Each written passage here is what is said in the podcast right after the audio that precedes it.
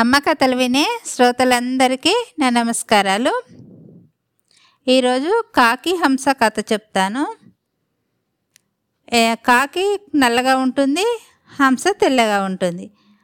అయితే హంస ఎప్పుడు వాటర్లో ఉంటుంది కదా, వాటర్లో ఉండి చక్కగా స్విమ్మింగ్ చేస్తూ చక్కగా వాటర్లో ఉన్న చిన్న చిన్న పురుగులను తినుకుంటూ మంచిగా ఉంటుందని చెప్పేసి ఈ కాకి చెట్టు పైన ఉండి ఎప్పుడూ కుళ్ళుకుంటూ ఉంటుంది అనమాట. కాకి ఎంత తెల్లగా ఉంది, ఎంత చక్కగా ఉన్న దగ్గరనే ఆహారం దొరుకుతుంది, నేనైతే ఎక్కడెక్కడికో తిరిగి ఆహారం తెచ్చుకుంటున్నా, మళ్ళీ నేను నల్లగా ఉన్నా, నా బాడీ నాకే నచ్చట్లేదు అని బాగా బాధపడుతూ ఉంటుంది. లోపల ఈర్ష్య ద్వేషాన్ని బాగా పెంచుకుంటుంది హంస మీద.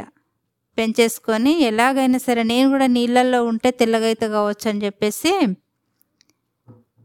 ఇక ఒకరోజు అనుకుంటుంది కదా, అంటే ఇక నేను ఈ నల్లగా ఉండడం నాకు అస్సలు ఇష్టం లేదు, నేను కూడా ఈ వాటర్లోకి హంసతో పాటు ఉండి తెల్లగా అయిపోతా అని చెప్పేసి నీళ్ళలోకి దూకి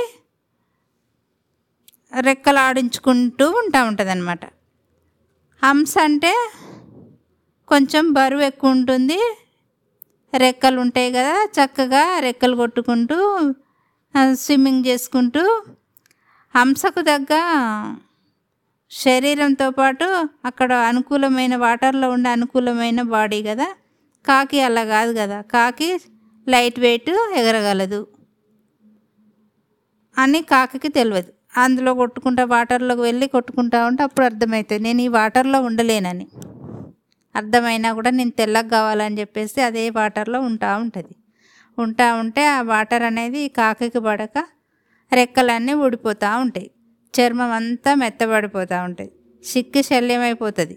అమ్మో ఇట్లయితే నేను బ్రతుకుడే కష్టం అని చెప్పేసి చక్కగా ఒడ్డునకు వచ్చేసి అప్పుడు అనుకుంటుంది కదా, నా శరీరం ఎగరడానికే పనిచేస్తుంది, ఇంకొకరిని చూసి నేను అస్సలు బాధపడద్దు, నాకు నేనే గొప్ప అని అప్పుడు నిర్ణయించుకుంటుంది అనమాట. ఈ కథలోని సారాంశం ఏంటంటే ఎవరి గొప్ప వారిదే, ఎవరు ఎక్కడ జీవించాలని ఉంటే అక్కడే జీవించాలి అని కథలు సారాంశం.